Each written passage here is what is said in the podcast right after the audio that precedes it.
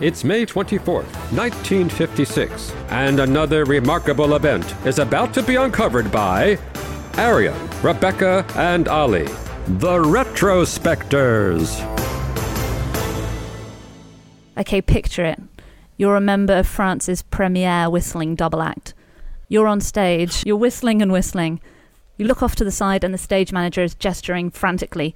Keep whistling, keep whistling. So you go on and on. The stage lights are blinding you. Your throat is parched, your lips are dry as you desperately try to continue whistling. this is the interval act of the first ever Eurovision Song Contest. And the reason that they had to keep whistling was because the judges were still deliberating. I mean, I just feel for France's second whistling group who were probably watching this unfold and going, look, they're clearly padding for time. And Yeah. if it was us up there, we would have had no problem. It's surprising that the judges needed so much time because, in comparison to a contemporary Eurovision Song Contest, they did not have a lot to discuss. It was a first ever contest, and there were only seven countries participating, although they did each get two songs. Like in the X Factor final when they're trying to pad it out a bit. There was no UK at all.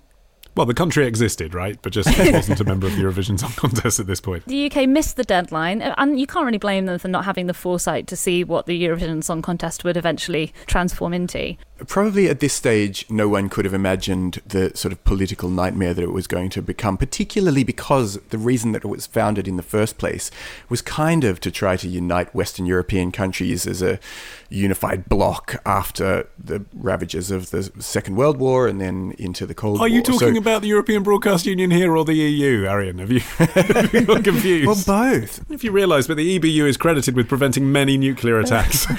but, I, but that probably was what was underpinning why everyone was so polite about it. Au contraire, Arion, to use a European phrase, I have discovered that the European Broadcast Union was actually founded because there was a predecessor which kind of governed wavelengths and frequencies and boring analog things like that to make sure that broadcasts from France didn't interrupt broadcasts from Germany or whatever. And its name was rather blackened after the Second World War because it had effectively become a propaganda tool for the Nazis in all the countries that they'd invaded. And mm. so it was the need for a clean slate. Let's create the European Broadcast Union, a brand that every country's public service broadcaster can have trust in. And actually, it was like as tedious as making sure that the wavelengths were right. And Eurovision was just an afterthought. It was just like, oh, and let's do a light entertainment event as well. So we're not just all about VHF. Well, and this inaugural contest did not have a lot of spectacle. I mean, if you're picturing the modern camp spectacle and glamour, you would have been quite sadly disappointed, I think, with with the first Eurovision Song Contest. It was almost entirely broadcast on the radio. There were no groups. I don't know if you know this, but bands Oh. were actually banned hmm. from the Eurovision Song Contest until 1971. So it was all solo acts or duets.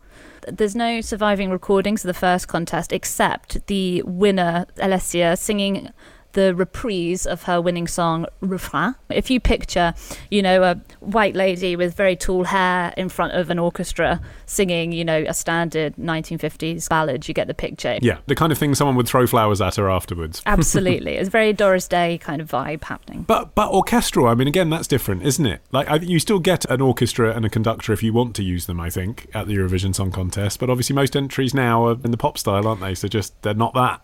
Well, yeah, and you didn't have your choice of backing music. You had a 24 musician orchestra with four hmm. guest conductors, because I guess they probably got tired out through the evening.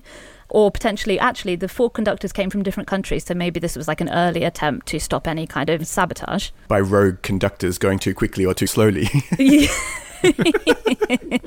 Right, come on, lads. Czechoslovakia's up next. Let's speed up.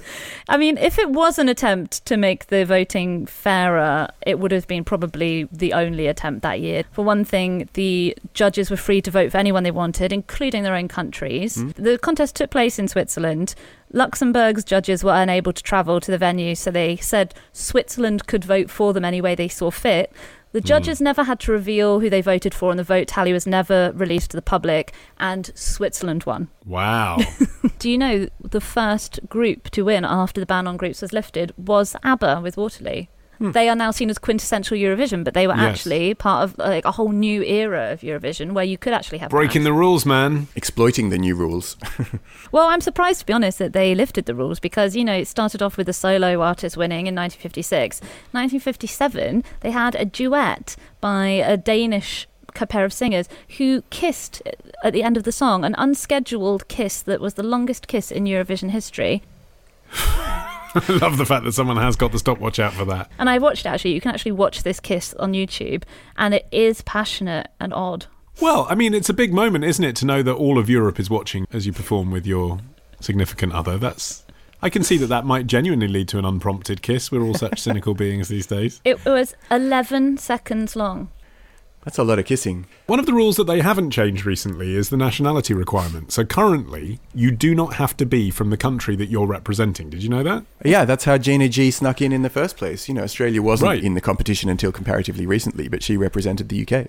So if you're listening to this and you've always wanted to be on a Eurovision song, don't try and apply to Britain or Australia because there's a lot of competition there. Go and apply to like Belarus or Azerbaijan or these countries that often get in to at least the semi-final because they're under no obligation to use someone local. Like you'll probably end up singing a local style of song which isn't your culture, but you don't have to be from that country. And I think in what like recently Belarus only had 67 songs to choose from rather than thousands like we have here in the UK. God knows how we make such terrible decisions when thousands are submitted. But that's the way to do it. Go to Luxembourg. Uh, one of the things that I discovered when I was researching this was uh, I was really interested in the phenomenon of null point, which is obviously a big part of the contest in general, but there have been several acts, in fact, 36 all up, that have got absolutely no points from the competition at all. Well, that's quite a lot, actually, isn't it? Like to have zero points, not even from Yeah. your neighbours, not even one sympathy point. It was easier in the early days when fewer points were being handed out, so that probably accounts for the great majority of the null point totals. But can you guess which two countries hold the record for the most zeros? Ooh, It's difficult to openly speculate about which European nation seems the least musical. Maybe it's a case of would be less relatable to other European nations. So, you know, Malta is probably a good guess, actually. Like, I reckon something sort of centre east. Yeah, it's got to be a country that doesn't have many natural allies. Yeah. Places like uh, France and Belgium actually have been down the bottom of the leaderboard quite a lot. I would say maybe Belgium. I like the directions that you're going, but actually, you're not correct. Moldova. No, one of them uh, is surprising, particularly because it gen- Iceland. sits in a block. It sits in Iceland's block of, of co-votees. The the Scandi unit. Who among the Scandis has had the Finland. Norway. Norway. Well done, Norway. Rebecca. Really? now, you see, Norway have won a couple of times, haven't they, in the last decade? Right. Yeah. I, I vaguely recall from being very drunk.